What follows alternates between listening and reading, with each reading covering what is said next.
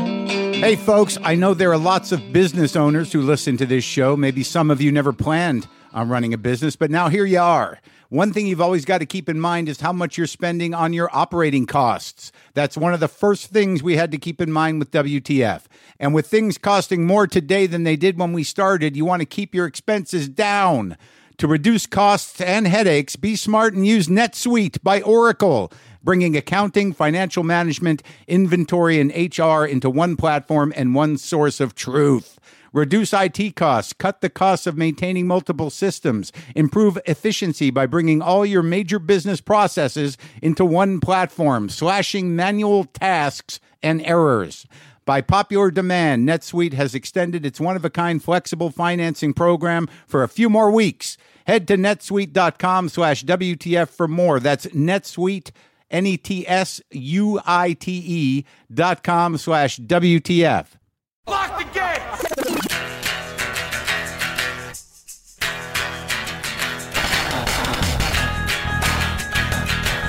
All right, let's do this. How are you, what the fuckers, what the fuck buddies, what the fucking ears, what the fucksters, what the fuckadelics, what the fucking ucks, what the fuck tuckians, what the fuck uh, uh, Ricans, what the fuckocrats, what the fuck publicans, what the fuckers. I just throw a few out there because we are marking a milestone. We're marking something. Today is the 900th episode. This episode, today's episode, is the 900th episode of this podcast. Sure, some podcasts have more episodes than that. Some have less. Some had whatever. None of that matters. We've been din- we've been doing two new shows a week for 900 episodes. Wow, that's crazy. And most of them, most of them took place in this garage. And that's really what's happening. That's what's happening. That is what is happening. The garage, we're moving. We're moving in a couple of weeks. It's all going to be in a new place. I got to I'm going out to buy I got to rent a pickup. Got to rent a pickup and be a guy with a pickup for a day or two to uh, all I'm really re- replacing is maybe this table that I have the mics on. That may only because I think it should be black. But but other than that, it's all going. But that is really what marks this podcast. We've only got a few more interviews in here. I'm nervous to get started over at the other place, but I'm going to get it set up. It's going to be a mess at first and it's not going to be together, but I will get the mics over there and we'll get the equipment up and we'll get to talking to people over there and we'll have that experience. But that is what's happening. That's marking the 900th episode is the the last days of the garage. I mean, I can't believe it. I mean, I can't believe I've done 900 of these. And I'm really at that point now where sometimes I don't know if I've talked to somebody on here. I don't remember what we talked about. Thank God Brendan McDonald, my producer and business partner, has a memory long term, all the way through, all the way through 900 of them. I have to be reminded.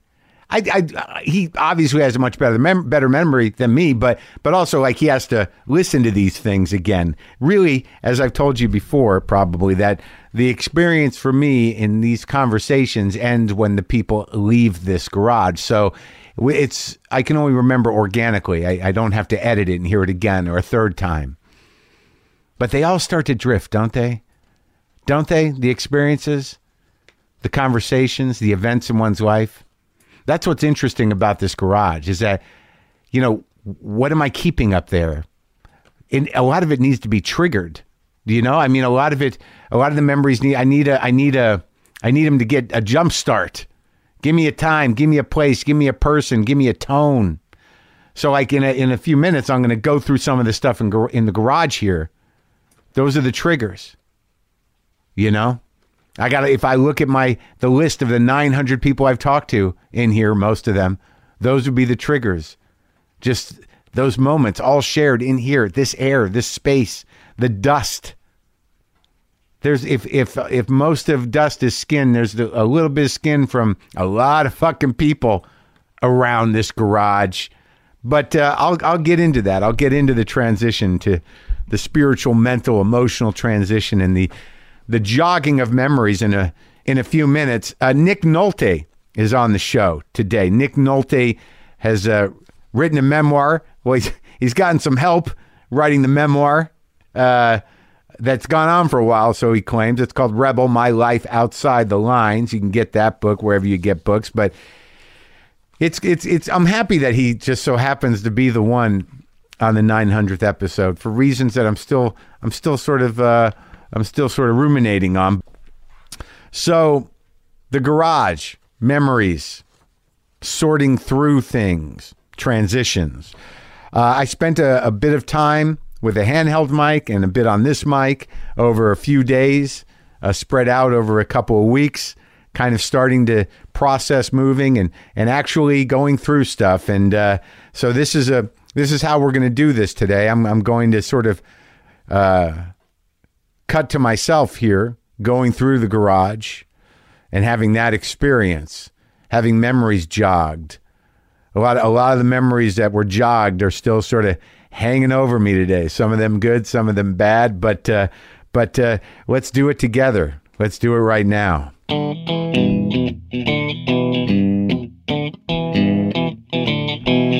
So this is what the plan is. I'm gonna I'm gonna take down stuff here in the garage, moving towards the selling of the house. So I've set up a few boxes here. I've got a box for documents, and I've got a box for stuff I'm gonna keep, and I've got a box for stuff that I'm probably not gonna keep. Nothing personal.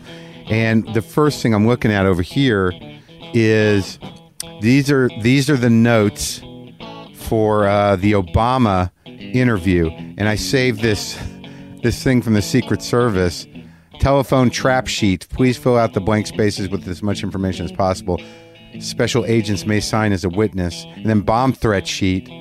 Um, I don't know what all that meant, but it, it, as a page, it looks pretty good. Oh, I see. You had a checklist. I guess I checked this stuff. It didn't fill out here. And then there's just the notes from Brendan that we put together to talk to Obama about.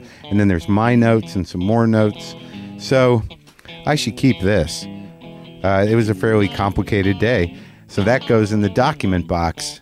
Oh, it's already it's already happening.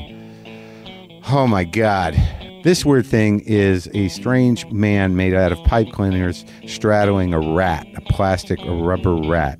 I've had this since college. I remember making it when I was high. The pipe cleaner guy has a very defined cock and balls for some reason, and he's riding a rat. Uh, it seems like a, a rare piece of ephemera. I will keep that. This is the first iPod. Ah, that seems like I should keep that. Oh, this is some notes.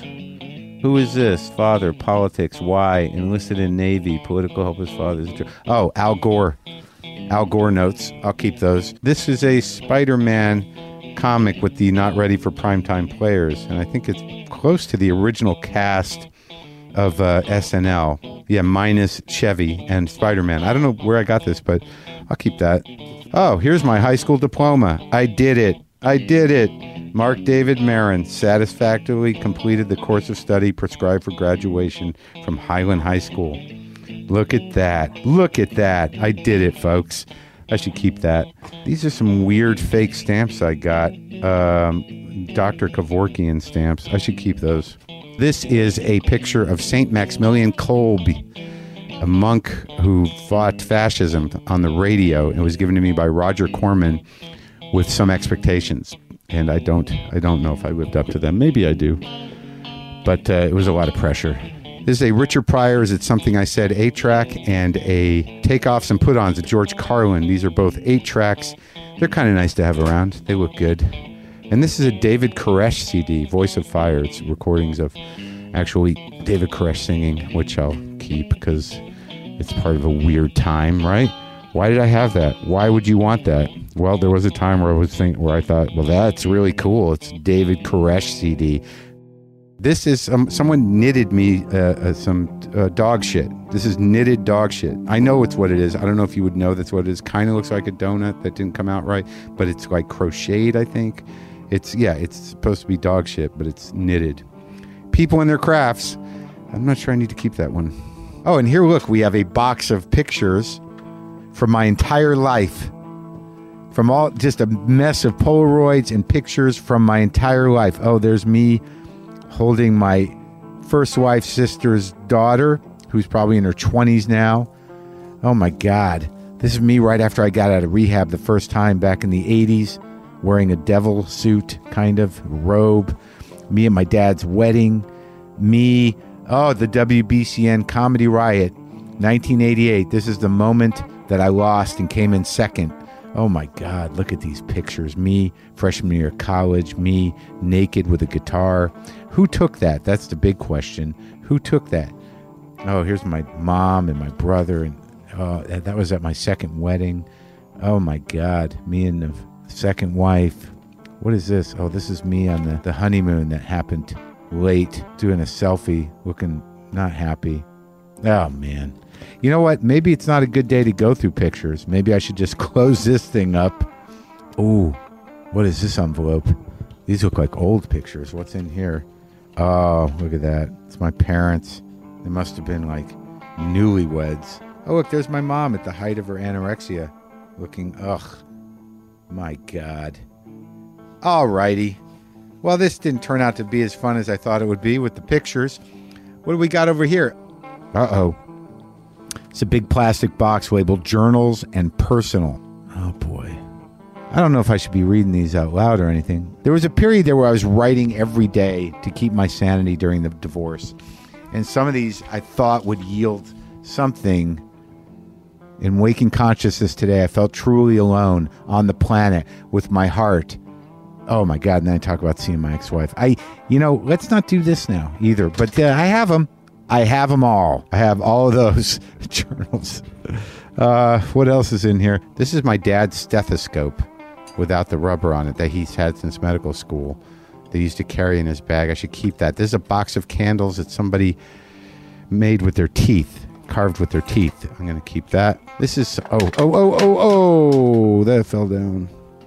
I don't need it. That, I, don't, I was going to keep that. This is a little fuck sampler. Just says framed fuck in you know in that knitted sampler look. Oh, this is half of uh, George Orwell's 1984.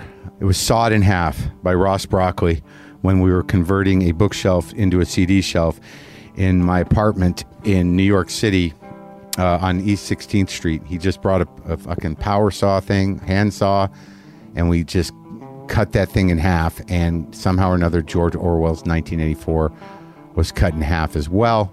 And I keep it. It's a weird moment. It was. It, it seemed to be hilarious at the time.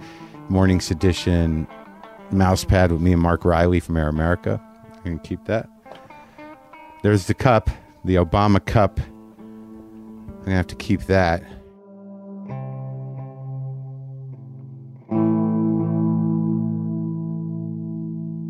I, I don't know how to, to to do this because I think what I really want to talk about on some level is is the importance of this place, eh, which many of you already know, and I already know what's happened in this garage, the people that have been through here. I can read a list of the 900 plus people that have sat across from me, some of them famous, some of them not so famous, but all of them engaging and interesting. And a lot of things i- in my heart and in my mind, you know, changed here in this garage through having these conversations over the last, uh, what, eight years or so.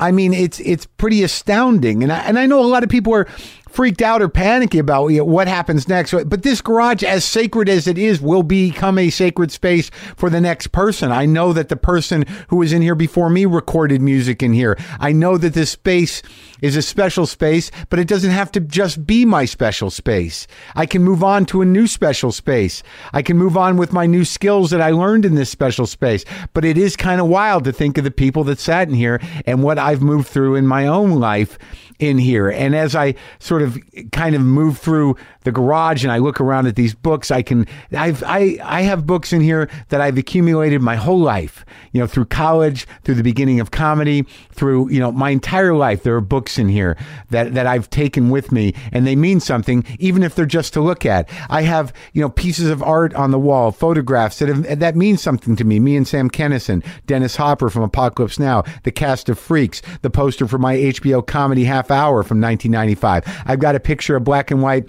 8 by 10 of Howlin' Wolf on the floor singing his heart out. I got a picture of me and my mentor, Gus Blaisdell, from the Living Batch bookstore with, with his business card under it. Rest his soul, man. Got a pic of me and my brother. I got the first Zap comic. I've got the envelope that destroyed my life when it was sent to my house when I was living with my wife and it was addressed to the woman who became my second wife. I've got a picture of me in a towel and my brother in a tux on his wedding day. I've got a cutout of the New Yorker listing of Jerusalem Syndrome. I got an 8 by 10 of Muddy Waters. I've got the laminated Times piece that changed the course of my life up on the wall.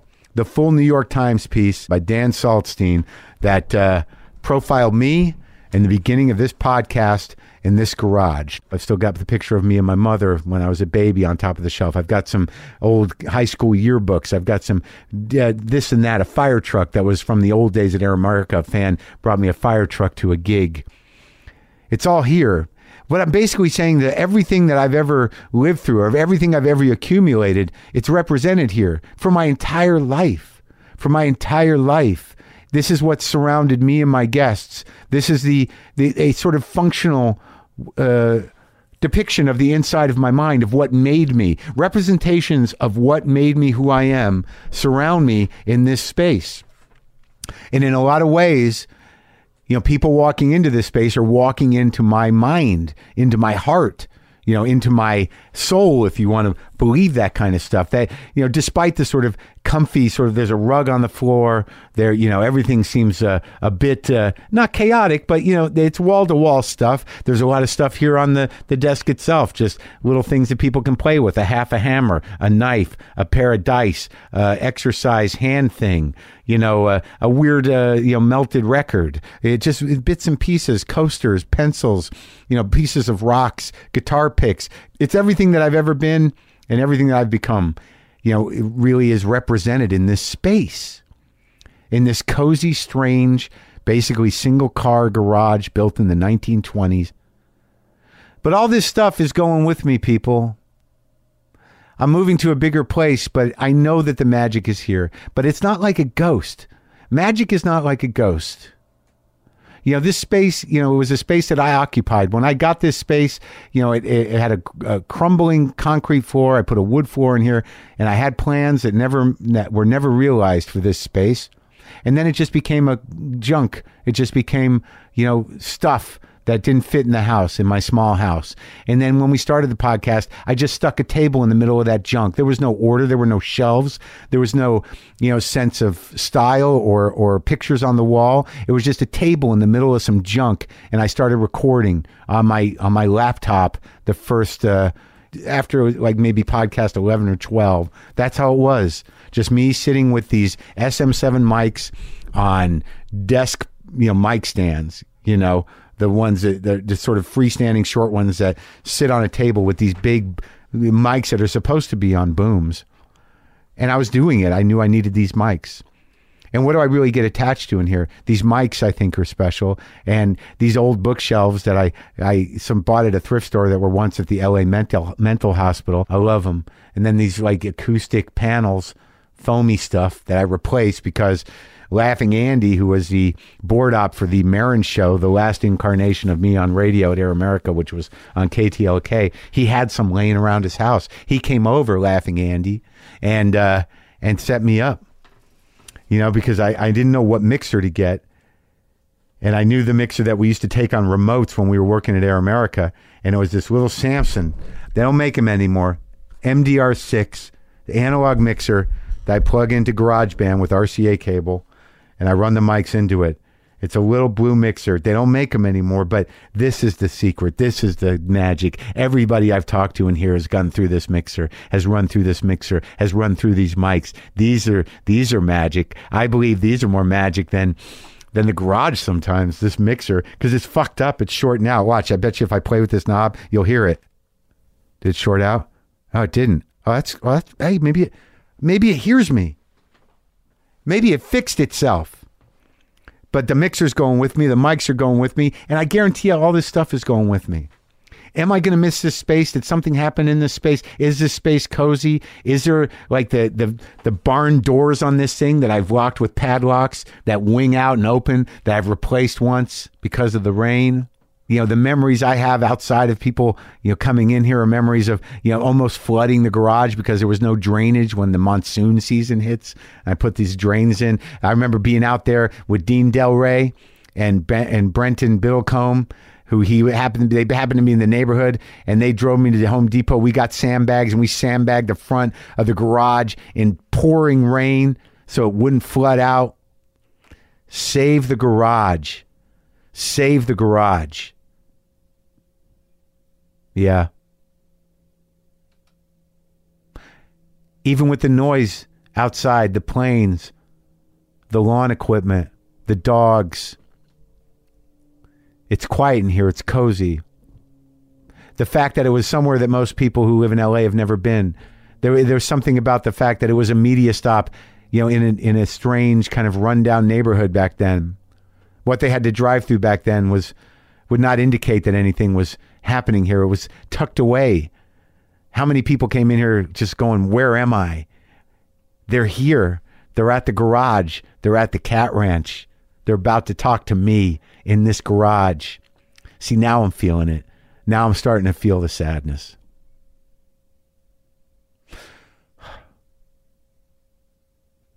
Yeah. This garage changed my fucking life. This garage holds a lot of fucking beauty and magic, laughter and tears, all of it. That's for sure. This garage is magic. But I think the new garage is going to be good. I'm going to miss this place. But I got to tell you, I'm excited. I'm excited to set up the new space. I'm excited to expand. I'm excited to get more shit, more things, more books. I'm excited to make that new space cozy. I'm excited there's a bathroom in it, but this place is magic. You guys are right. You're right. But I think, got to be honest with you, at this point, looking around at the slight staleness of the setting from my point of view, I'm thinking about 89% of the magic is me. And on the other side of it is the other person. So I think that the new garage can make up for that magic. If it only has to be like 7, 6% magic, I think it's there. That house was built before this one. The new house is older than this one. I'm sad, but I think like I think I'm, I think this garage knows that we've done what we've done. We've done what we could, and that it's time. It's time. It knows that it's time for me to move on. This house knows that. I believe that. Yeah.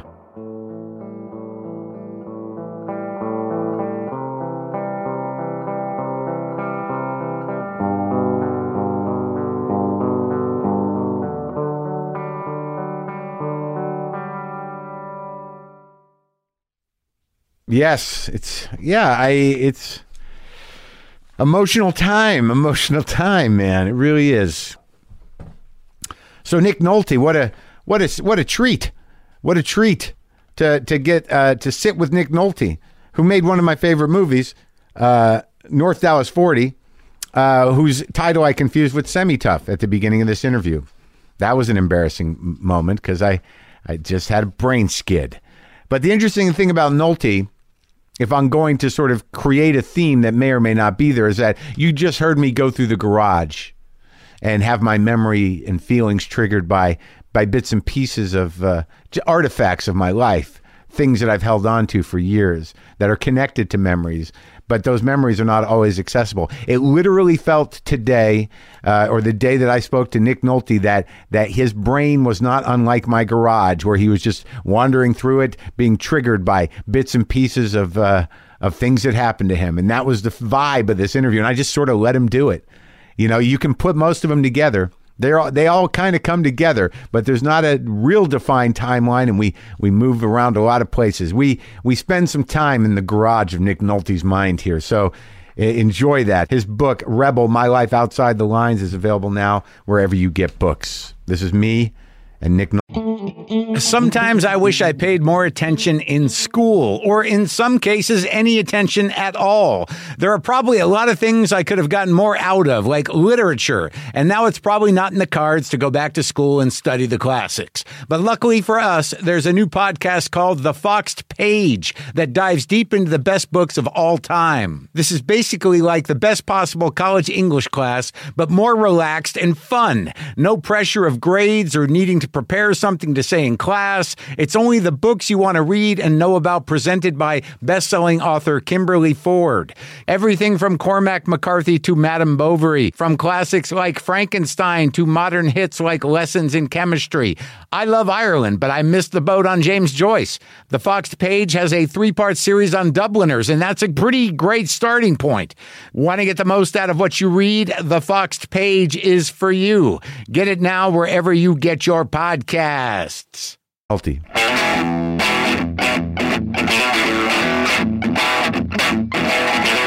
Be optimistic. Is that that patch? That's a great. Be optimistic. Yes, sure. No problem. I'm on it. Yeah. That's, that's a challenging one. Yeah. Are you optimistic? I have to be. Yeah. Otherwise, wouldn't keep on going. You know. I guess, I guess that's true, right? sure, sure, sure. You got to think. Well, I'm going to get up tomorrow. Yeah. Uh, I can I can move now, Yeah. but it'll be a little sore in the morning, and I'll moan and groan and Yeah. be pissy. But you know, You know, it reminds me of like the, just you saying that because for some reason the movie uh, uh, Semi Tough had a profound effect on me. Yeah. Like I remember that movie. I love that movie. Yeah. It's a great movie, but there's that scene where you get up Yeah. and you're like cracking things. you and- know what that is? Uh. That's North Dallas Forty. all right, North Dallas 40. That's right. North Dallas 40 That's right. with Mac Davis. Yeah. with Yeah. Mike Davis. Yeah. I love that fucking movie. Yeah, you know, I wanted Sam Elliott for that role, and For the Mac Davis part? Yeah, Yeah. But I didn't know Mac. At Yeah. all. Sam, uh, he he he, uh, did a screen test Uh huh. uh, three times. Yeah. You know, after the first one, I asked if he'd do it again. Yeah. He did it again. Yeah. And the third time, he did it again. And uh, the director I'd chosen and producer, they just kept saying Mac Davis, Mac Davis. And then what I realized is Mac was an extremely successful singer. Yeah, singer, songwriter. yeah, yeah. yeah. That kind of charisma, that Yeah. kind of go do it Yeah. attitude Yeah. was the attitude of the quarterback. Right. You know, uh, like Fred Blitnikoff would tell me that Stabler at the bar Yeah. after the game, the offensive linemen are at the bar sitting, getting their drinks. The defensive guys are behind them, knocking over their drinks, bumping into them, and all that kind of stuff. Yeah. The defensive backs are up against the wall because they don't want anybody to get behind them. Yeah. Flankers are over in the ends in the dark, and the quarterback comes in about midnight with a blonde going, Hi, guys, hi, guys, and out the door. Right. So, in that metaphor that Pete Gent told me, that's the way the game was put together. Right. And Tom Keating was playing for the Oaklands. He came down and watched us shoot some, and he said, Man, what you guys do is just like football, only except you don't have a halftime, you don't have a quarter, and you don't ever get in a huddle and talk about it. You just do this. Yeah. stuff. It just goes on and yeah, on. yeah, yeah, yeah. Yeah, well, it seemed like Mac Davis was, uh, you know, he, he's sort of charming enough to. He did a good oh, job. He did a great job. Uh, you got railroaded in that. one. Oh, it's Dabney Coleman too, right? Yeah. Oh, Andy Coleman. Yeah. All those dudes. See, Yeah. the thing I'll never forget about that movie is, you know, when they the new guy, the clean guy, the running back, when they shoot him up. Yeah. You know, and he decides to take the hit because you guys talk him into it, Yeah. and then he gets nailed and just like disfigured. Yeah. That oh You know, I'll tell you something. Uh, the producer I picked because you know it was a Paramount picture that Michael Eisner had decided to do it. and you had choice over that because you were you were yeah, and then I had choice over a Paramount producer, so that meant five or six guys that worked at Paramount Yeah. that they, they believed in, and five or six uh, a choice of director and producer. So I knew a story about an old head of Paramount called Frank Yablans. Yeah. And see, Charlie Bludholm owned Gulf Western. Right. He, so he had Paramount. he was a big guy. He was the guy that did Coppola and all those guys, The Godfather. Oh He was- yeah, he did all that, but he didn't care about movies. Right, he was- he, he- was oil. Right. He was he the guy that acquired Paramount for uh, for for Gulf Western, or just the guy that was in charge He of it? was golf. He was Western. it, yeah. he was it. Yeah. So w- what Charlie's problem was when he played golf on Long Island. Yeah. Was they would say, uh, "That Lily Tomlin John Travolta film is that a gay film?" You know, Charlie would say he's going to hit his driver. He'd say, "I'm not in the movie business. I'm an oil man." You know, Uh-huh. but here's here's how it all played out. When Eisner okayed this film. My agents and manager had told me, you can't do that, you know, because I came back from Mexico of Who'll Stop the Rain, and Anthony Zerbe said, that's your next picture. I was reading North Dallas Yeah, Forty, North Dallas Forty, And yeah. I said, you know, you mean I just announce it and do it? And he said, well, you got to get it written and all that. Yeah, that's what you do. Because you were reading the book. Yeah, I'm reading the book. Yeah. And I, w- I- I could see it's going to make a wonderful film because Yeah. it, it, this was vulnerable territory. Yeah. So I said, okay. So I came back and I said to my manager, my agent, I'm going to do North Dallas 40. Yeah. They said, well, you can't do that.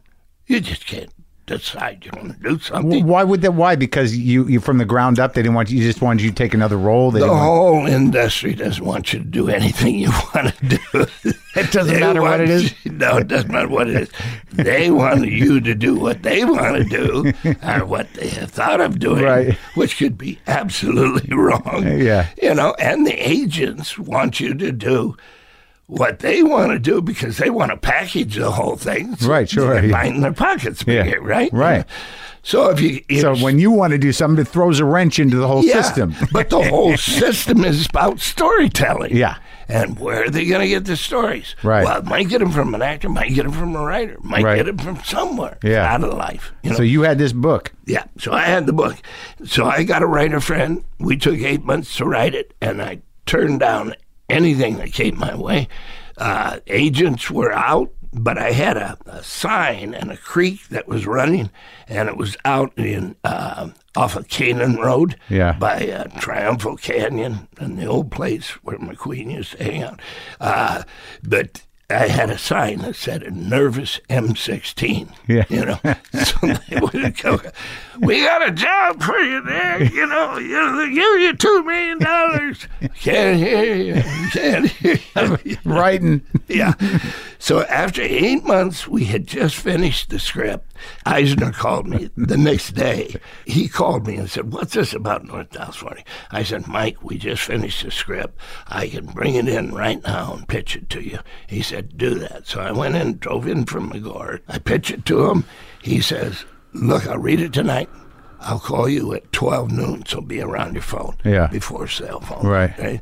So I'm there at noon, right at noon, he calls. And he said, All right, North Dallas 40 is a go picture at Paramount, but you've got to take a Paramount appointed producer and Paramount appointed director. And I said, Choices amongst that? Oh, yeah, five or six. I said, Fine. Yeah. Uh, my, my manager, I said, Hello? I mean, uh, North Dallas 40 is a go picture at Paramount. You're fired. Called up my agent. I said, Lou, North Dallas 40 is a go picture at Paramount. You're fired. Hung up. And that was that. Now, so, How'd that movie do? oh, real well. Right. Real well. Yeah. Yeah, it became kind of a. Uh, cult classic, and, Yeah. and it- and a lot of people saw it, so Yeah. it, it made its money. That's great. Yeah, and Frank was the right producer. Here's the story. Reason I chose Frank Yeah. is because when Frank was the head of Paramount, Yeah. he thought he owned the studio. when Charlie came in, they got in an argument. Frank tried to throw Charlie out of the window, two story window. Yeah. So Charlie fired him. that was that. so I thought, Jesus, anybody that's going to run the football team or not be the coach, but Right. run the deal, Yeah. it's got to be Frankie. That Blunt. type, that tough. Yeah, that tenacity. And he did. He was the Oh, guy. he was. He was. Wow, man, it seemed like it was a lot more exciting a business back Uh, then. Oh, it it always is. It's still going on. Yeah. uh, you oh know. yeah, it's still crazy. Yeah, yeah, Yeah. it's still crazy. But you're like you you you're you were a football guy. Am I right? Yeah, right? yeah, yeah. I mean, you grew up playing football. Yeah, I played it. I wanted to play it till you could play anymore. Yeah. You know, and I just wasn't quite fast enough. Right. You didn't Yeah. have the you weren't have you weren't born football player. Yeah, Well, I was, Yeah. but not, Not fast not an enough. Iowa football player. You know, I just- Is that where is that where if I grew up. you were tested? Oh, in Iowa. yeah, I grew up in Iowa. Oh, my So God. we were wrestlers and Yeah. we were football players. And my father was six foot six. And Yeah. he played football at Iowa State. He even played uh, pro ball in Chicago. Really? Yeah, because my mom, so that whole family, they come from a professor side. My grandfather King was a professor. Your mom's side? Yeah, Yeah. yeah, He he invented the hollow tile silo. Uh, What is that? well, they couldn't get grain to store, corn to store, Right. because they had holes in bricks. Yeah. But they didn't have a big tile that had been glazed that had a nine inch space in between so that the water wouldn't get into the grain. Oh. And these tiles, that's what did it. The tiled silo. Yeah. Now, I always thought he invented the hollow tile. Yeah. He didn't. There was some other guy from Illinois invented the hollow tile. But then they referenced my grandfather as doing it with the local clay Uh-huh. of Iowa. Oh. Iowa sits between the Mississippi and the Missouri. Yeah. So it's black fertile land. So like so your whole that that was your childhood, Iowa. Iowa and um, my mother, uh, we used to have to go to Iowa State College. And what did your dad do? Well, my dad, he graduated from Iowa State, and then he was uh, engineering for the highway department. And then my mother was over at Marshall Fields in Chicago. Oh, yeah. And she was gonna- Department store. Yeah. Yeah. She was going to be a buyer, and she was going out with Frank Capone. My father heard about that. He went over to Chicago and Yeah. set it straight. And that's when he played pro ball. Was that Al Capone's brother? Yep. Yeah. She was your mom was dating Frank Capone. Yeah, she was Frank Capone. on her way to being a, a, a mob mall. No, Frank was He's totally straight, moral, you know. The good Capone. Guy, good Capone.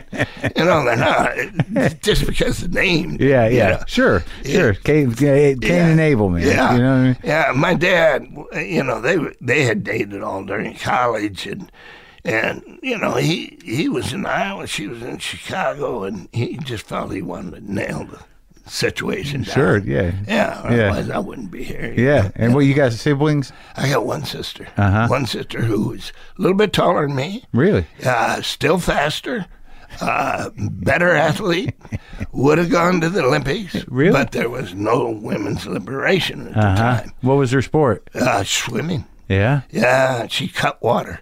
She didn't look like she tried, and she just moved through water. I never saw her lose a race, Yeah. ever. And we went to all the swimming meets in the Midwest because Jack McGuire, a family friend, Yeah. he was a redheaded Irishman, six Yeah. foot five. Right. So when you got my dad and Jack together, and they had had a few, it was it was a, it was a, it was a go. you know, it was pretty scary. Big giants, you know. Uh, Jack was the head swimming coach. He actually wanted Na- um, me and Nancy to stay in Iowa, and s- and he would put swim. us- You were a swimmer too. Yeah, So your plan was to be an athlete. yeah, yeah. That was the absolutely. plan. Yeah, it was only had, I'm a real simple guy. One plan all the way through. You know? and if I don't get resistance, and I got a lot of resistance because of pranks, Yeah, you know, because of what? pranks. You oh, you got in trouble. Oh, a lot of it. Uh, starting with the midget Bud Wilkinson football camp in Minnesota. Yeah, what happened? Well, the second year, Chuck Freeman, who was from West Side, I was from the Benson side, we're up there and we're a week early. Yeah, The Oklahoma kids haven't showed up. See, it's Right. primarily for Oklahoma, right? yeah. This is for the But- camp. Yeah, Yeah. Bud Wilkinson camp. So, uh, what can we do that isn't going to harm anybody, but it would be a good prank? So we uh, defecated Yeah. in a bag, Yeah. you know, flattened it with rocks. So it Yeah. was maybe eighth of an inch thick. Uh-huh. And they we had chalets. So the Oklahoma guys were in one chalet. We were in another chalet, the Yeah. out of staters, two from Nebraska, two from Iowa, two from Missouri, two, you know Yeah. and all the coaches were Oklahoma coaches, right? So we laid that down on the spring. Then a canvas went over that. Then the mattress went over that. Since it was Hmm. No so- way to tell. No way. To no tell. way to see it. Yeah. No way to see it. So I forget about it. We're a weekend, and one of the Okies says to me, "We got a smell in our chalet, and we can't figure out what it. Either a skunk has died in the wall, something happened." And I said, "Man, you should figure that out. We are. We are. We this weekend. We're going to pull out all the beds and everything." and they found this. They found the shit bags. Yeah, yeah.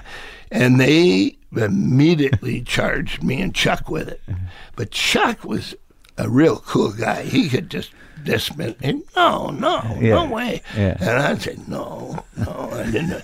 And one Oklahoma tackle was saying, man, I don't know whether they hit you now or fucking cry. I'd say, well, I wouldn't hear it. You know, you don't know and, and all that. That night, I was laying in the bunk. Yeah. Lights were out. They turned out the lights. And an assistant coach came in with a flashlight. He sat down by my bunk. You know, we're, we're kids. Right. You know? And he said, Nolte, I know you did this. You will never play football again for the rest of your life. Oh my God. I'll make sure of that. For that. Yeah, it left me in tears, you know. For that. Yeah, and I think that followed me because we're in the 1950s. Yeah. And, you know, It was a curse, or he, he actually went. He, he held on to that and spread the word. yeah, that's exactly right. I think that word just went on and on because uh, on my senior year of high school, the coach holds a vote whether I should be on the team or not. Now, the players didn't want to vote. Yeah. you know Yeah. you know uh, so my father i think had a conversation with the coach Yeah. and unbeknownst to me i got up the next day to find out what was going my mom said where are you going i said i'm going to find out what this is all about she said well y- you can but we're moving today I said, "We're moving. Wh- Where?" Said West Side. You'll be ineligible for two games, but you'll have the rest of the season. And I said, "What? Do we have a house?" He said, yeah, we bought a house. well, we don't have the money to do that. I know, but we're not getting out of here. Yeah. So you could play ball. So I could play ball. Oh, that's some good parents. Yeah, real good parents. Oh, that's Real sweet. good parents. and you did. yeah, and I did. So when did you? Uh, when did you decide to? You came out here for college initially. Uh, Because I read that you know you, you I, I was reading bits and pieces of the book. It's nicely written. Did you Yeah. enjoy writing it? Yeah, but you know that was a five-year process. Five writing that book? Five writers. Oh yeah, Um, that you worked with. Yeah, that I worked with. Yeah. and they would get so far and and not far, and finally Denise Hardy, the ghostwriter, she was able to really pin it down and Yeah. start to get it. It's good opening, you know. It, Yeah. you, you know when you're in it- like I because I had a situation when I come out here the first time I came in L.A. It was like in the late '80s, and I left because I got fucked up. Yes. and like you know, like I just like you, you come out here in 1962, and like I talked to one other cat who got fucked up, and his dad had to come get him, and that guy was James Taylor, and that was in New York. Ah. because James got strung out, and the old man kind of took him, had take him back down south and get him cleaned up. Yeah. and that's what happened to you. You came out here. You were where? Out you- right out here in Pasadena. Yeah, right out here in Pasadena, I had rented a room. My folks, oddly enough, had a house in Hollywood. Why's that? Well, be- because when I I you know these were really unique parents. I think my dad was able to transfer to Hollywood because he was an engineer of large irrigation pumps moving water. Yeah. What is not known about LA is LA is a swampland. So Laurel Canyon, Coldwater Canyon, Benedict Canyon. Yeah. Those are rivers. So it's all underground from Mulholland down.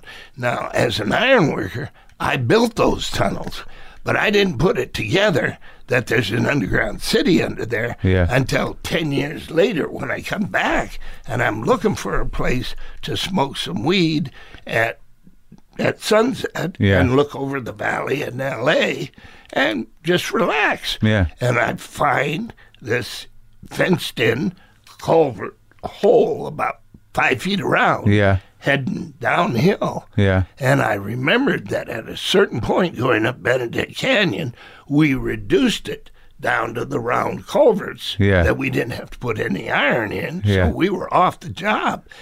And so we went down it that night, uh, but it was too scary 'cause Yeah. it was totally pitch black and you could hear like it sounded like waterfalls and stuff.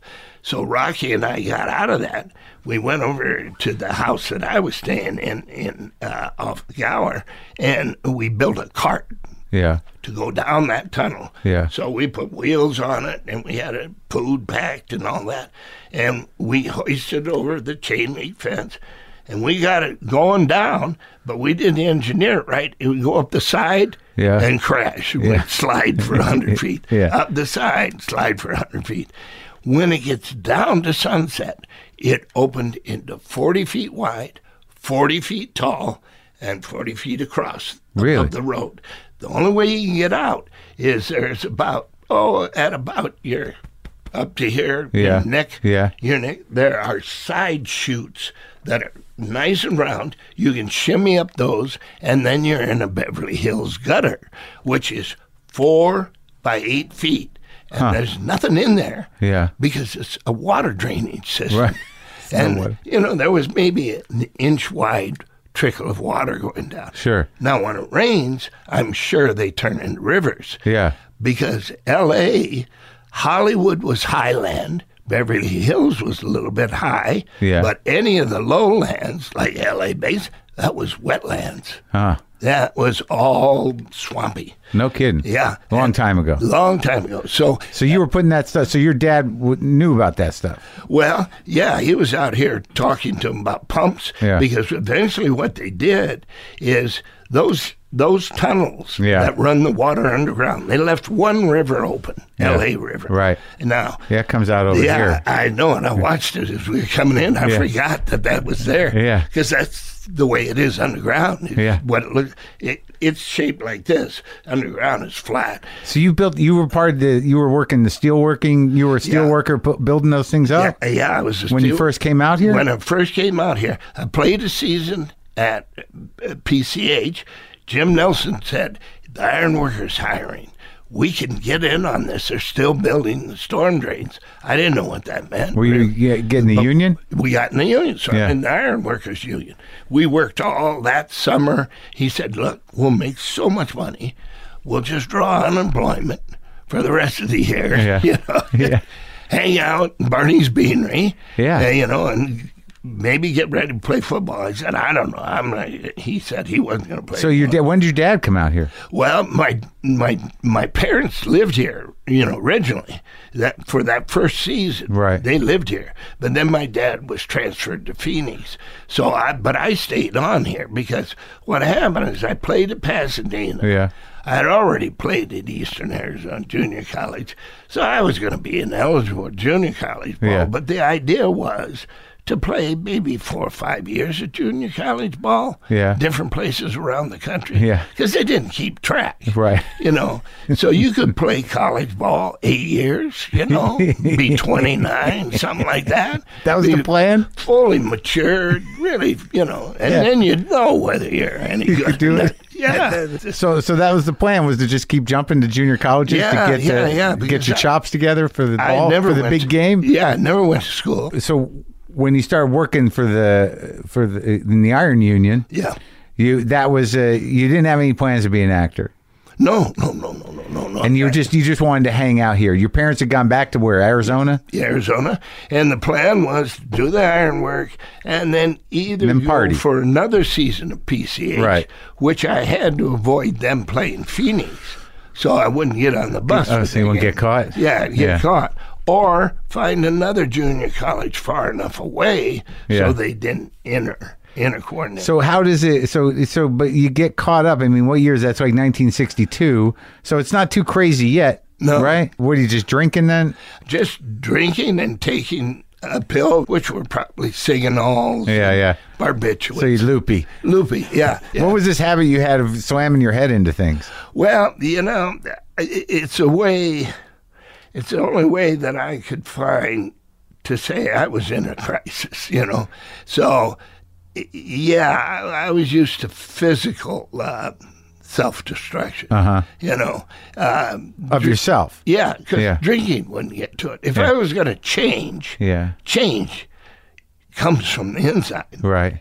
And it's not fun. Yeah. It's big. Yeah. And you're, you're not going to do it. Right. Oh, yeah, I'll change. Yeah. No, that's not going to get it. Change is a real movement. Yeah. And that was happening to me, and I didn't know how to express it. I mean, Uh-huh. it meant it meant that who I thought I was had to go away, had to crumble. Uh-huh. Oh, right. And so So this was happening uh, towards like uh, like after like in the book. Yeah, yeah, I read that you know you had that one of those horrible uh, sort of. Uh, uh, uh, situations where you get spotted and you get swept up, and you know you think you're about to get your big break, and you realize, uh, no, no, No, I'm about not to big get, a, I'm about to get in an awkward situation with a man in a bathrobe. Yeah, yeah. there were plenty of men with bathrobes back then too Oh yes, there were. Oh yes. there so were. so was that like because in the in the beginning of the book you sort of lead up to that you're hanging out with the with the with the women you're going to Barney's you're drinking you're you're you're beating yourself up pretty bad but then you get you get sort of p- pulled in by this big agent yeah, and and you know you go over to his house have dinner. you have dinner and you think this is it Yeah. and then he comes out in, in his paja- his bathrobe, and he said to me, walks over, and he says, "I'm a widow cuddle buddy," and I that- I just don't have an answer for that. I I don't think that's in the book, but that's what he I'm a said. little cuddle bunny I'm a widow cuddle buddy. I and you said- knew you weren't in show business huh I, I got- went to that front door and Yeah. boom, I opened it. And, and he was a real guy right oh, real guy. did real you ever uh, come in contact with him again no, later I never did because he, he was quite a bit older. Uh-huh. So, you know, I leave LA and, and then it's 10 years, 10, 15 years. But when you were talking about Theater. this change that was happening to Yeah. you, that you, you know what you know what how do you how do you explain that? So you're saying that everything that led you to where you were, you know, playing football, you know, you, your whole plan for life, the simplicity of, of who you thought you were, was starting to buckle. yeah, okay. So that that that becomes obvious, not to me, but to say Brian O'Byrne. your friend. Yeah, Yeah. uh, up the hill, the Yeah. acting teacher. Oh. he sees that. He sees Were you taking acting lessons at the time? Well, it- Tom Connolly Yeah. was over here at the Pasadena Playhouse. Right. Chuck Freeman was over here at the Pasadena Playhouse, and I was playing football at Pasadena. Yeah. So Connolly was from Wichita, Kansas, and he was up for Peyton Place, the younger brother of Peyton Place. Yeah. He was a really kind of neat guy, and he said, "Why don't you come see a play I'm in? I go to your games." Yeah. And so I did. I, I watched the play. It was interesting. I didn't think much about it. He said, uh, "Listen, I have to go.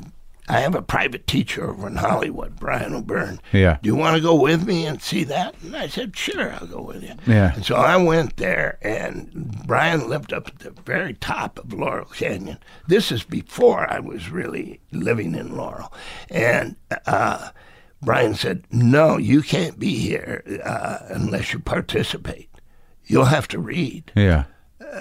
And I said, Well, I don't know. I don't know if I can read. yeah. I haven't really read a book in years. Yeah.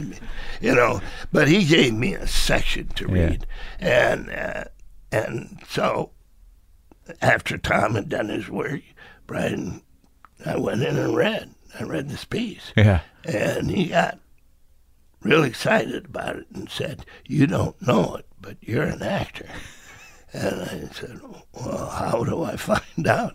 He said, well, "I don't know. You'll have to find that out." It's up to you. there were hints. Yeah. There were hints, but I did not determined yet to go that way. Right. Because I still was this thing. You're And- working and doing iron work. Uh, Yeah, right. And playing, Playing football, football. and just goofing with all these poets and musicians and So that was sort of mind blowing to you. oh yeah, man, you know John Altoon, Mm. Yeah. an Armenian painter that can't really talk, but he can, Yeah. and it's informative because if you've ever seen Life Lessons, Yeah. it's John painting, you know. What, in New York stories? Yeah. I love that one, man. Yeah, it's a great one. I love that you're working that. Like I, there's a scene, there's that moment, man.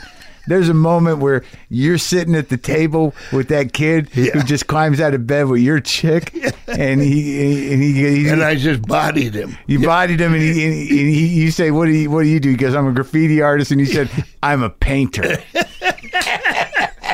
you know, it's, I, I, I, I like hanging around with painters, I- I- sculptors too, but painters really, they're really physical people. I'm dating a painter. Yeah, they're- Yeah. It's, it's physical. Yeah, It's- they get in it. It's not. uh, Oh, no, yeah. no, no. Yeah. You know, and so I I knew. Uh, uh, see, w- when that was set up, uh, uh, Scorsese didn't pick me. I think it was Jeffrey Katzenberg. Yeah. Said we're going to do this trilogy of three pieces. Yeah. And uh, he said, "You- "Your actor will be Nick Nolte." So Marty was fine with that, but Marty, i- in the script that Richard Price wrote, i- i- he didn't want to make a choice of who was a painter. He there was de Kooning, Yeah. There was uh, uh, Schnabel, Yeah. That was uh, great. I went around to all those studios and looked at it. and Yeah. when I went to Schnabel's, i- it's kind of a, a joke I tell. Schnabel had a big uh, sculpt uh, thing outside, Mm. Yeah. and as you came in, if you bumped into it, it went boom, boom, boom, boom, boom, boom, boom. Yeah. And then you'd walk into his big studio, and on ladders on a 20 foot by 20 foot painting Yeah. were three students that were painting in red. Yeah. And I said, What'd the master say? Think red today?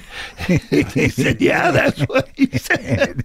you know, now they're just laying the background Right, on, right. you know, but I, you know, and then I went up to his accounting department Right. in that studio. and so I made fun of that.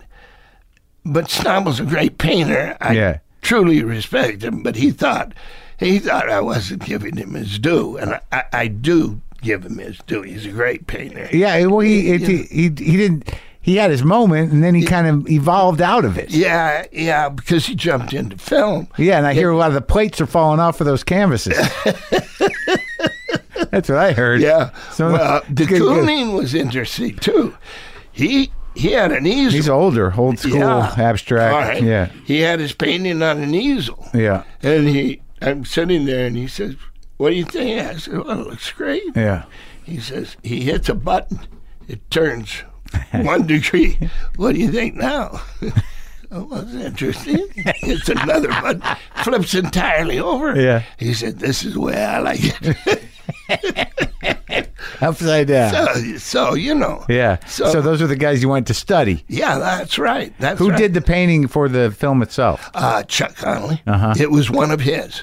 Yeah, and it's uh, it's a bridge, but people are falling off the bridge. It's really life is really this Huge canvas. Oh yeah, oh yeah. I really like that. Like I can't I can barely remember the other two films. It was Woody Allen and a Coppola Yeah. one, right? Yeah. That one that you did with Scorsese really stood out. Yeah. And that was the first time you worked with him? The first time I worked with him, and I, I think it's some of Marty's best work. He won't recognize it because of the reviews that Uh-huh. they just lambasted, tried to compare the films. Yeah. And so America will never, ever again do a trilogy like that. Yeah, it was a weird thing. I remember I was excited about it, but I thought that I thought that Francis's was kind of trite, Yeah. and silly, and Woody's was like ridiculous, Yeah. And that that like it seemed like the one that really did something And yeah. was yours. Exploration, And was Roseanne Arquette in there, Yeah, right? Yeah, and the guy is using her as a.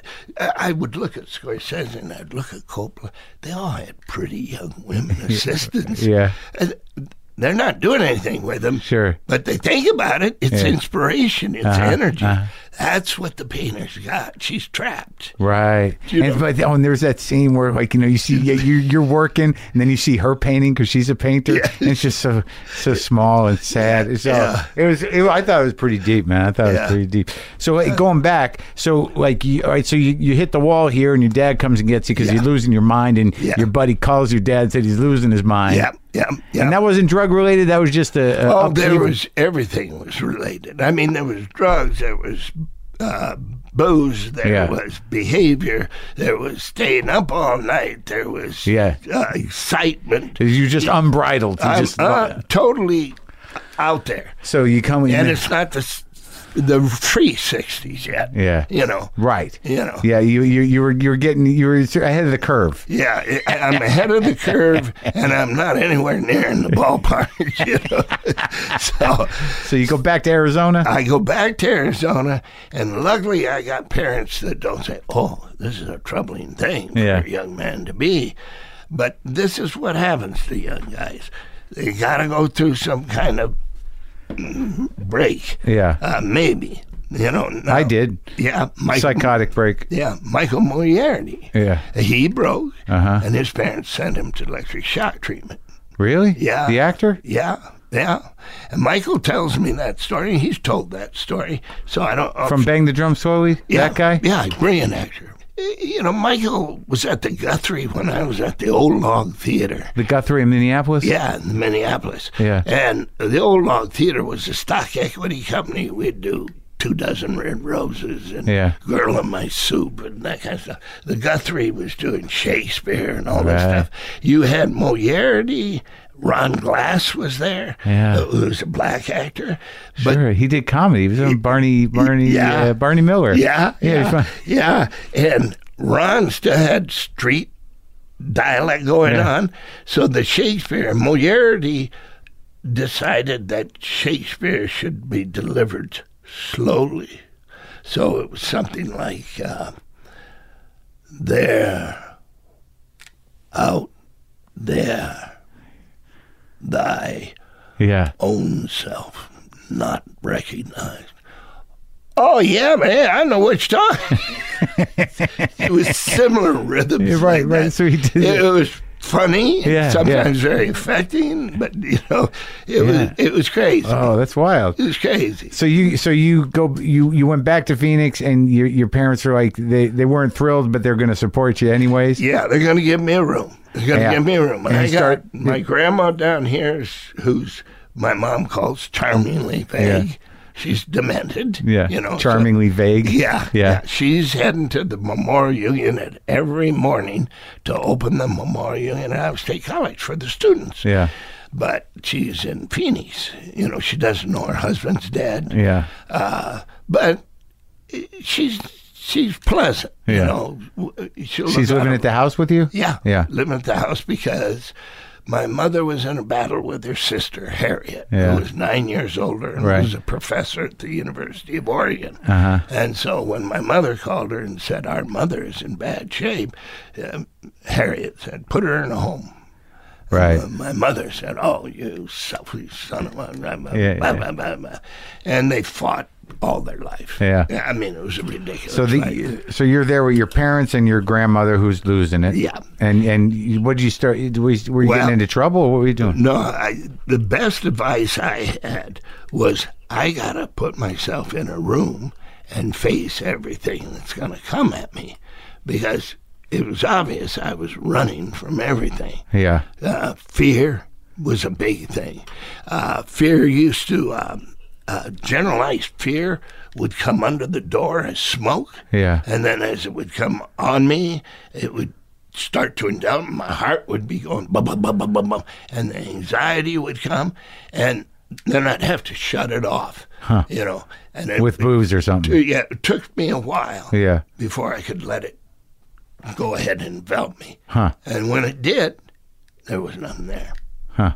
It was just fear went So you got through it. Just your and brain. went by. Yeah. Yeah. So if you're running from your own fears, you won't feel them. You only feel them up to a point. Yeah. Then you got no expression for fear because the expression of fear is aggression. Yeah. So you got to find a way to aggressively be proper. Running into cars is not proper. I couldn't hit other people because I just don't do that. I, I don't do that. I could do it in football. So you mean this is when you hit yourself? Yeah. Yeah. That's when I hit and that's why myself. football worked for you. Yeah, that's why football worked for me because I hit that guy. Yeah. I used to cry when I played games. Uh, uh, there was a kid from Omaha when I went back for 50th high school reunion. Yeah. He uh, from Boys Town. He had he had married somebody from West Side, and he said, "I remember you in midget football. I played across from you. You were crying all the time." I thought, "Geez, this cat." Maybe his dad died or his mother died. Why were you crying all the time? I said, I, I, I cried because I was so passionate to get my hands on the fucking guy that had the ball. I wanted to rip him apart and smash him into the ground. and that's why I'd cry. He looked at me like, are you nuts, man? you know, it's a game. Yeah. But that's the kind of passion I have. Sure. And now, so you were able to channel that a little bit. Yeah. So wait, so where did you end up? St- what, what what did you get busted for? Uh, selling uh, seven counts of selling counterfeit government documents, What were the documents? draft cards.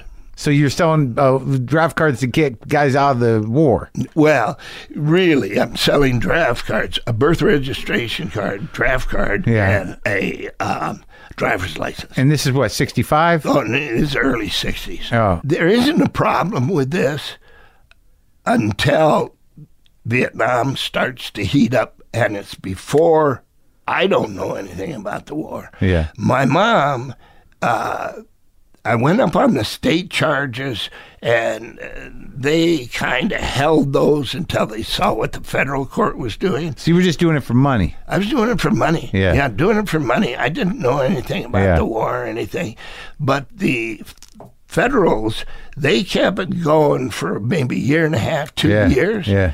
And my mother got spooked. So all of a sudden, I'm in a car and we go to Uncle Cole's farm in Yeah. Redfield, Iowa. And she's running away. Hmm. And Cole, who always carries a half pint, says, Dot, you can't run away from this. Where are you guys going to run? And I didn't know what she was doing. I Yeah. did- and it was Cole that Yeah. said, She's trying to run away from trouble, and you're the trouble. you know? yeah. Yeah. So we went back and faced the music, and uh, I I I pled nola contender. You know, Yeah. I, I did it, but I didn't really know what I was doing. And they he said that'll be seventy five thousand dollar fine and forty five years in jail. And then he said, I'll suspend that and put you under the Youth Correction Act. You will be in probation for the duration of the Vietnam War. Yay. You know, Yeah. yeah, really, yay. Yeah. You know, I didn't show it.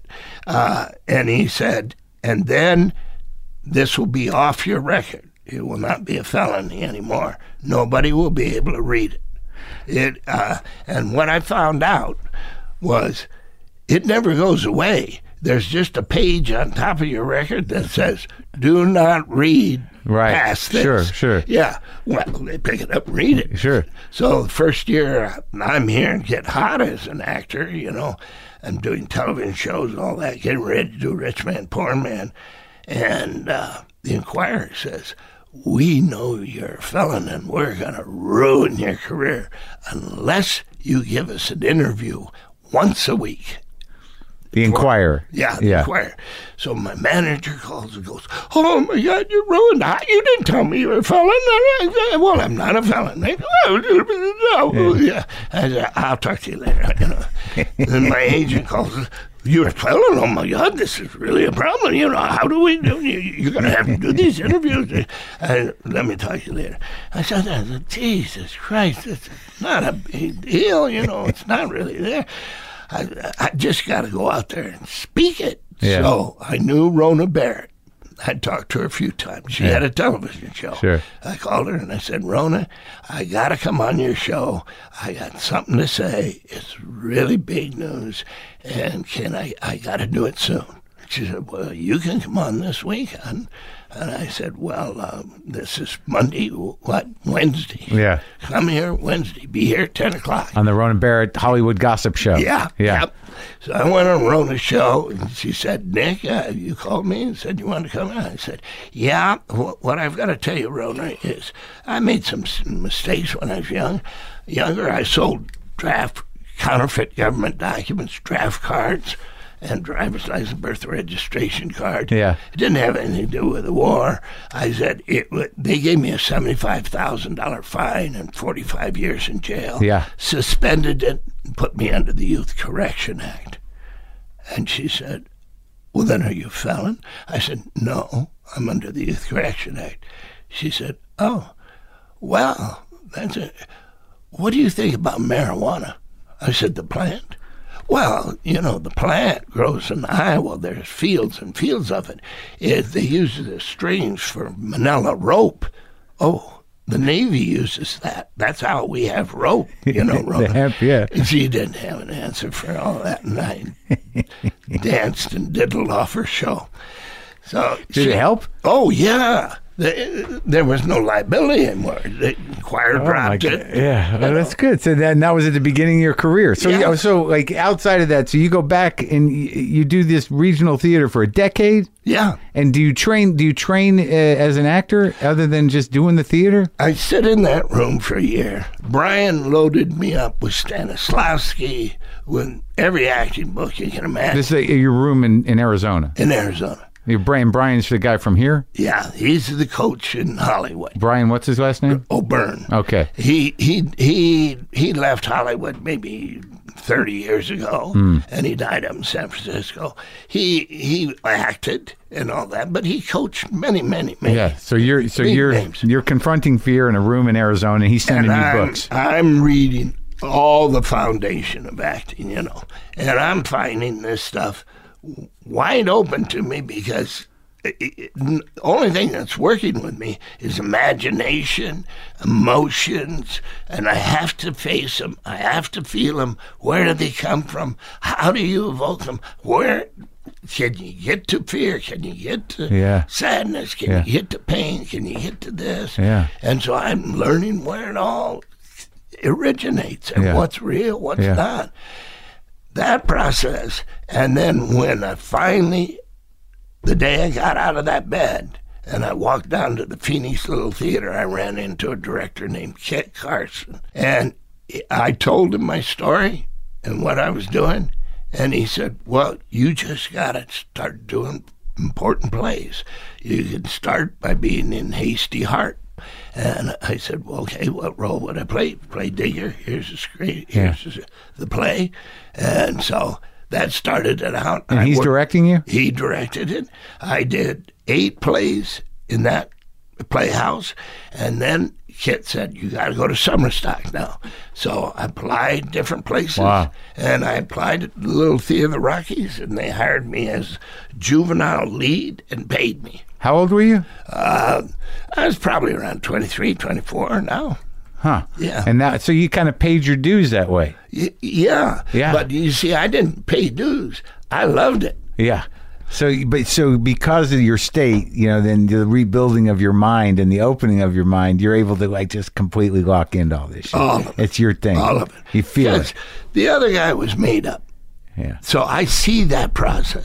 How do you make up a personality that Made up by who? By you? By, by me, society? by, society, by all the pressures, around- Expectations. Yeah, and getting a yes or a hurrah or recognition or Yeah. whatever it is. Yeah, we're structured in that way. Right. And if we be, buy into it, you become that. Sure, You know. sure, so you got I, out. I I saw it how how you build it, Yeah. and you know. And then and then you come back here and you you you know after being away ten years and you land some TV. Well, he- here's the thing. Yeah. I come back here in a William Inge play. Inge sees me do the last pad over in Phoenix that Sally Goldwater had financed. Yeah. And it's being done by a director named Keith Anderson, who was a Quaker.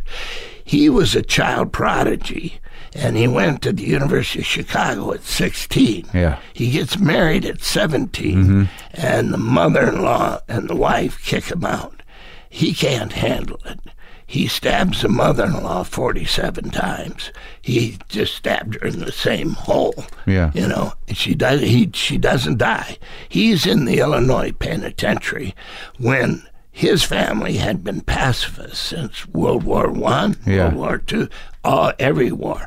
And I- I know the Quaker family he finally gets out of prison. In prison, he gets the rights to the William Inge play. He calls me and said, "Will you put this play together with me?" Yeah. And I said, "Yeah, I'll meet you in Phoenix. I'll come. I'll rap here and I'll come down to Phoenix." And this production that you did led to what? It led to Bill Inge being so excited about it. He said, "I want this play to go to L.A. I will find you guys a theater to put it in. I will not ever go back to New York."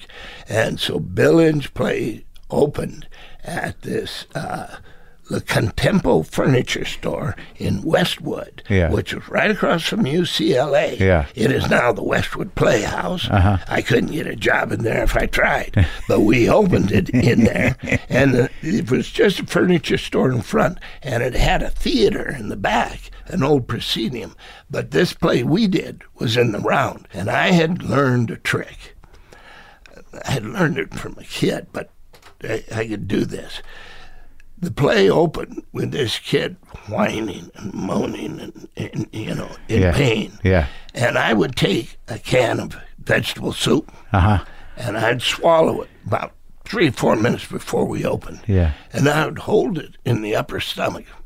And I could do maybe two, three minutes before I projectile threw up Yeah. in the toilet. And that shit went everywhere. And that horrified the audience. and they got into it as a real deal. Good trick. Yeah. So after that, did who did people see you and then they start booking you on TV or what? All right. Yeah. That play ran for a year. Okay. A year in the year. furniture store. Yeah, in the French. Seventy what? Nineteen seventy? What year? Um, I'm not sure. don't know? Yeah, yeah. I'll have to look. It doesn't matter. Yeah. Uh, so during that time, y- y- you know, Elizabeth Taylor came down. Uh, y- you know, it was just huge people. Uh, casting directors came down, all that kind of stuff. Uh, Brian O'Byrne brought m- manager down. This is the buzz. There was a buzz. Oh, real big buzz. Did Marwin come see it? No, Marlon never saw it. Yeah. No, Marlon, I mean, you know, Marlon didn't see movies. Or, He didn't do anything. no, no. Did you ever meet him? Oh, yeah. Yeah. Yeah. I, I, the last 10 years of his life, Sean introduced me after Thin Red Line. Penn did. Yeah. Yeah. Penn was having dinner with Marlon. Now, Woody and I pulled a prank on Sean on Thin Red Line. Sean called. Harrelson? Yeah. Yeah. Yeah. So Sean called me when we were back here and said, Marlon wants to meet you. I'm having dinner with him, and it's going to be up in Beverly Hills, up Beverly Glen Boulevard. Yeah. So I was driving in with my English assistant, Matt Tromans, who's really a smart guy, and I said, Matt, I got a feeling this is Sean's got me right in the spot where he could be really pull a big one. I don't want to go. And Matt You said, thought he was fucking with you? yeah, I thought he was going to, yeah, Yeah. because Sean was upset about what Woody and I did, you know. What'd you do? Well, what w- uh, I got down on thin red line about halfway through. Woody calls me. He said, "Nick, I know you don't know me well, but you're the only one that can do this because you haven't been here, and Sean totally trusts you, and he didn't see me talk to you tonight. Yeah. so I'm calling you by phone. I need you to help me get Sean in a certain position so I can pull this gag." And I said, well, do you have any idea what it is? And I said, not yet. And I said, I, I don't want to hurt him. He said, no, no, no, we won't hurt him. We won't hurt him. So he said, but uh, just tell Sean you want to meet him Saturday night, say 7 o'clock, because you got something to talk about with him. And, uh, and just, you know, don't say anything. Just say you got to meet with him. Yeah. And I, I, I did the next day. I, I called Sean. I said, Hey, I got something to talk with you, but I can't right now because I got all wardrobe and all that. How about Saturday, about 7 o'clock? You know, it's our day off. He said, Yeah, yeah, I'll meet you. I'll, I'll just, I'll come over in that main town and be in the bar, you know, and we'll talk. And he said, Good, good. Sean's father was dying of cancer. He thought maybe it was some health. Oh, right, thing, yeah. You know, I don't know what he thought. But anyway, so Woody calls me about six, you know, and he said, uh, why don't you head down now? Because we're going to call him early. And he said, listen, I'm down here at the police station. You know where it is? I said, yeah, it's, is it that White House at the end of the street? Just in that park there? Yeah, it's just a little three bedroom house. That's the police station. There are only three policemen. Come on down uh, right away because you were in a wreck. And around. Well, come on down, I'll Yeah. tell you. All right, so I got down there two of the policemen were in uniform. The third one was in a T-shirt with tattoos. He he looked like an Australian, you know, Yeah, tough wild guy, yeah. wild guy. He said, "All right, here's what happened. You were in a wreck with this guy in the roundy round, and uh, that- since you're a foreigner, they're going to have to do a blood test on you see if you were drinking. But they have a warrant for this guy's arrest. They're glad they got him, so he'll be in handcuffs. And then when Sean comes down, he has to identify you that yeah, you're American, working on the film and all that. And then the doctor will come and it'll be a fake blood test and all that. But somewhere in there, this guy will have to go to the bathroom and the other officer will walk down with him and you and Sean will be sitting here. Now, I don't know, do I leave the gun in? And I said, Woody, if you don't do the gun, Sean's not going to react. You know, a gun makes Sean react. What are you gonna do with the gun? Well, they're going to shoot it. So, so Woody turns to him and said, "Okay, the blanks are in." So when you go down to the bathroom, when he goes down to the bathroom, there'll be a commotion, you know, and then This is like a theatrical production. boom, boom, boom. Yeah, yeah. And the other cop will run down there and maybe boom. And then we'll see what Sean does. And knowing Sean, he's going to run right down there too. Yeah. You know, he's going to Get in it. That Sean gets in it. Yeah. So I said, he said, uh, he got it, and I said, yeah, yeah, okay.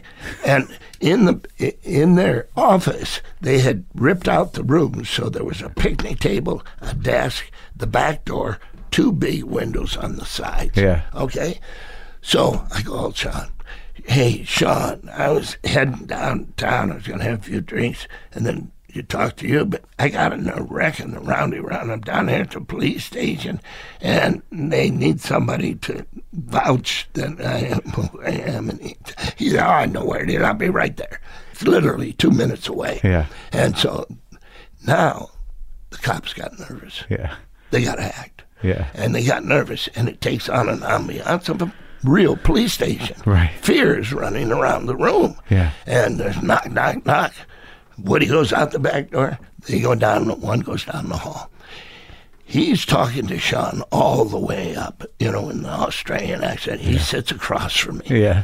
The cop stands over us and he's talking. Yeah. In the meantime, this guy says, I got piss. You know, he- it's just off Yeah, the cuff. yeah. The other cop walks down there, and the cop is explaining, We don't like to do this stuff because, you know, we know obviously we got the right guy, and he, we sober. And he turned away and looked down the hallway, and Sean said, Were you drinking? no, no. no. He said, good, good, good, good. Cop turns back, and we hear boom, bang, crash from down. The cop looks, and we hear boom, one bang. The cop goes rushing down that hallway, boom, boom, two more. Sean said, what the fuck's going on? I said, I don't know. And he gets up, and he heads right down that hallway. and there's one more boom went off, I think. And the next thing I know, I'm starting to crack. So I went up against the corner of the wall. The cops come in and go spread eagle on the floor. Sean goes spread eagle on the floor, and here's the crazy man with a gun coming in. I'm getting the fuck out of here. I'm getting the fuck out of here. I'm getting out of here. You kid, you're gonna drive me out of here. And the cop says, The keys are on the desk. Keys are on the desk. So Sean gets up and he says, Hey, just uh, don't shoot. It- it- It's no reason to shoot anybody. Just don't shoot anybody, okay? okay I'll drive you wherever you want to go. Come on, come on, let's get out of here. He's out, so he gets the keys. He unlocks that door. He opens the door. Woody stands there with the camera. Shoots a shot. It was, it was like, Sean goes,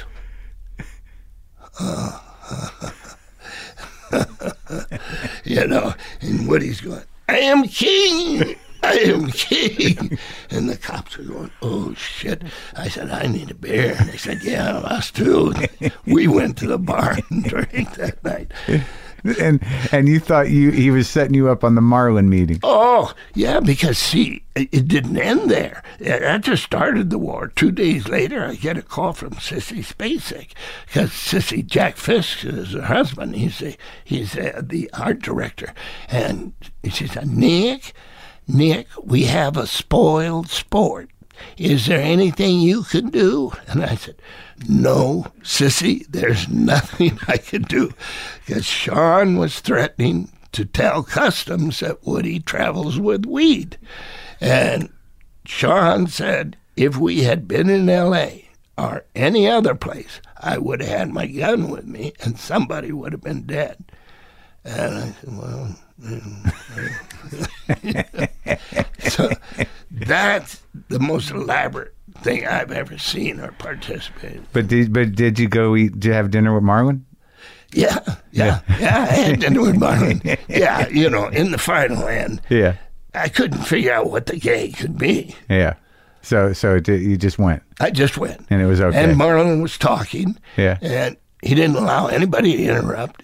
He had three salads because he was on a diet. Right. You know, he just kept ordering lettuce. and- Was it good? Was it- yeah, it was great. Great talk. And then I went outside for a smoke, and he came out and said something like, uh, he said, you guys, you got to quit that. You're going to die. That smoking will kill you. And he said, you and Harry Dean, you- you stop that. He said, but I want to ask you, how did you do Q&A? That's my favorite film. How did you do that? I liked everybody in it. yeah. But how did you play that guy? And I said, Oh, come on, man. you know, I- I- and he said, No, I don't. I don't know. I don't know. I want to Really? know. Yeah, he wanted to know. I said, Well, there's, I put on six-inch lifts. I tilted them forward, so if I leaned backwards, I would fall over. So I had to lean forward. So every time I was in somebody's face, and they were looking up, and I was looking down, and I grew my mustache so you couldn't see where the words were coming from. You could just feel the breath coming out, and I just made him a rogue, you know. I made him one of those cops you don't ever want to see, and he just wanted to know every little thing. That's wild. That must have felt good though. Oh yeah, He's asking you Oh, how you yeah. put that pull Yeah. roll together. And to- you know, and I didn't know he knew my work. You know, Sure. Well, obviously he did. What was the most challenging one that you had to do for like in, really if you look at the whole arc of them?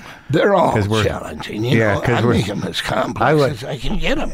Yeah, that's that's how you do it. You're like Yeah. you you put these guys together from the ground up. Yeah, Yeah. that's the fun. That's Yeah. the great part. I love Down and Out in Beverly Hills. That was a Oh. great fun movie. That was Paul Mazursky. Yeah, he's great. Paul Mazursky wanted Jack Nicholson. I knew he wanted Jack. Yeah. But he, he Jack wasn't going to do it, so he came out to see me. Yeah. He took one, and he's kind of that sardonic Jewish thing, Yeah. you know, and he, he took one look and he said, Well, I've seen it, okay, bye. And I said, No, no, no, no, no, no, wait, wait. Don't you want to read? He said, Read what? I said, The script.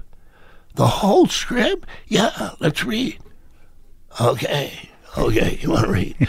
Two and a half hours later, we read the whole down and out. Yeah. Not a single laugh between us. Yeah. And he gets up and he goes, Jesus, all right, I'm out of here. I'm out of here. And I said, No, uh, you know, y- y- you got the role. You got the role. but I didn't want him to leave without getting that role. I love Tropic Thunder. That was fun. Oh, you like yeah. you like doing comedy. Yeah, yeah, yeah. You know what that was? Uh, ben had sent me uh, another piece. It was dark comedy. Yeah. He really wanted to do it. It was, uh, uh, but the studio didn't want to do it. And he said, you know, we have another piece called Tropic Thunder, but I don't have much faith in it because it, I don't know if we satirize Vietnam yet. I don't know. Uh, I'll send you that script and we'll have a reading of it. So I said, okay. And he said, it won't be with any of the studio heads. The only person that was in the cast, Steve Cogan, Yeah. he read Steve Coogan. Keanu Yeah, Reeves yeah. wrote, read Ben's role, Uh huh.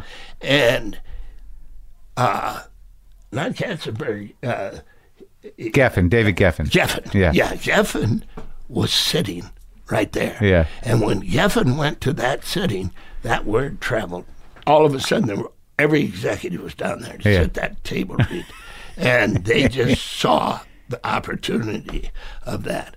And I the- loved it. I think it's a, ge- a brilliant movie. Oh well, Ben just he loaded it. He Yeah. loaded it. Yeah. And uh, unfortunately, I uh, the guy I was working with, brilliant actor, um, Danny. Danny. Danny McBride. So funny. Danny had been here eight years. He was just about to pack to go I back. know. You know, Yeah, I know, back- back south. You know, Oh, Yeah. And here, here's Danny. He's got a lot of energy. I didn't know he was that powerful. Yeah. and I got a lot of energy. So we just whap. You know, we, he would say to me the next day. Do you think we were funny? I said, I don't know, Danny. you, know, it's, you know, it's like two heads butting. You know? He's funny, man. Yeah, he's, great. intense. He's really great. Oh, yeah, I wanted to ask you about uh, uh, uh, affliction. Yeah, That's heavy shit, man.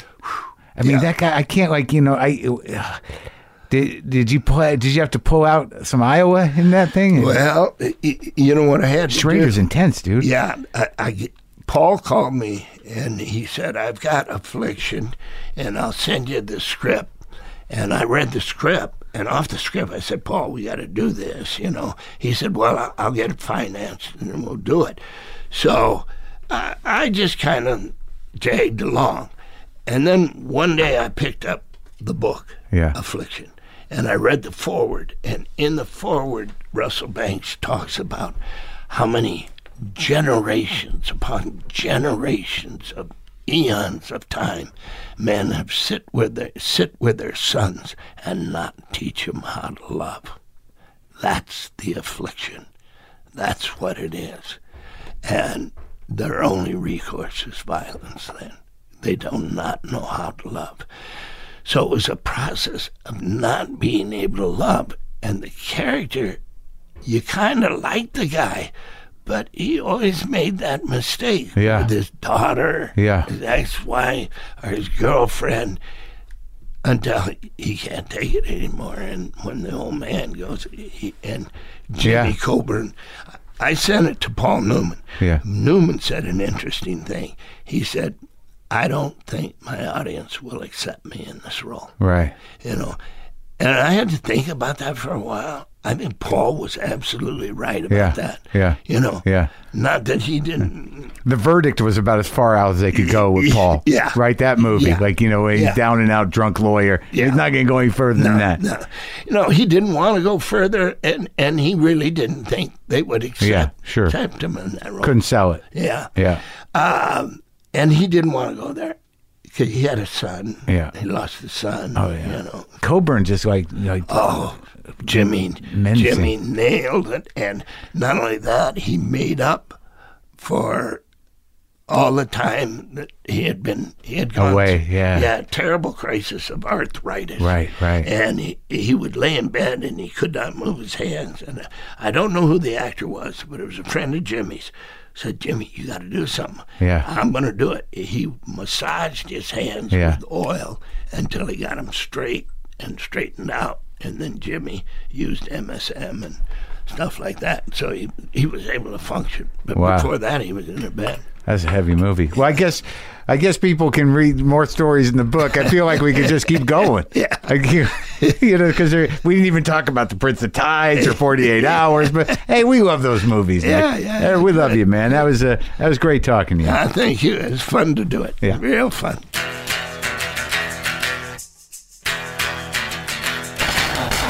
All right, that was that was uh, exciting, wasn't it? We, we traveled. We did some traveling. Me and Nolte did some traveling. That was our 900th episode. Thank you for staying with us. Thank you for being here. Thank you for being a regular listener. Welcome if you're new. We're going to keep going. We're going to keep going. And I'm going to play the one guitar I have left in this garage through the one amp I have in here. Oh, and by the way, the Cat Ranch goes on the market this Sunday.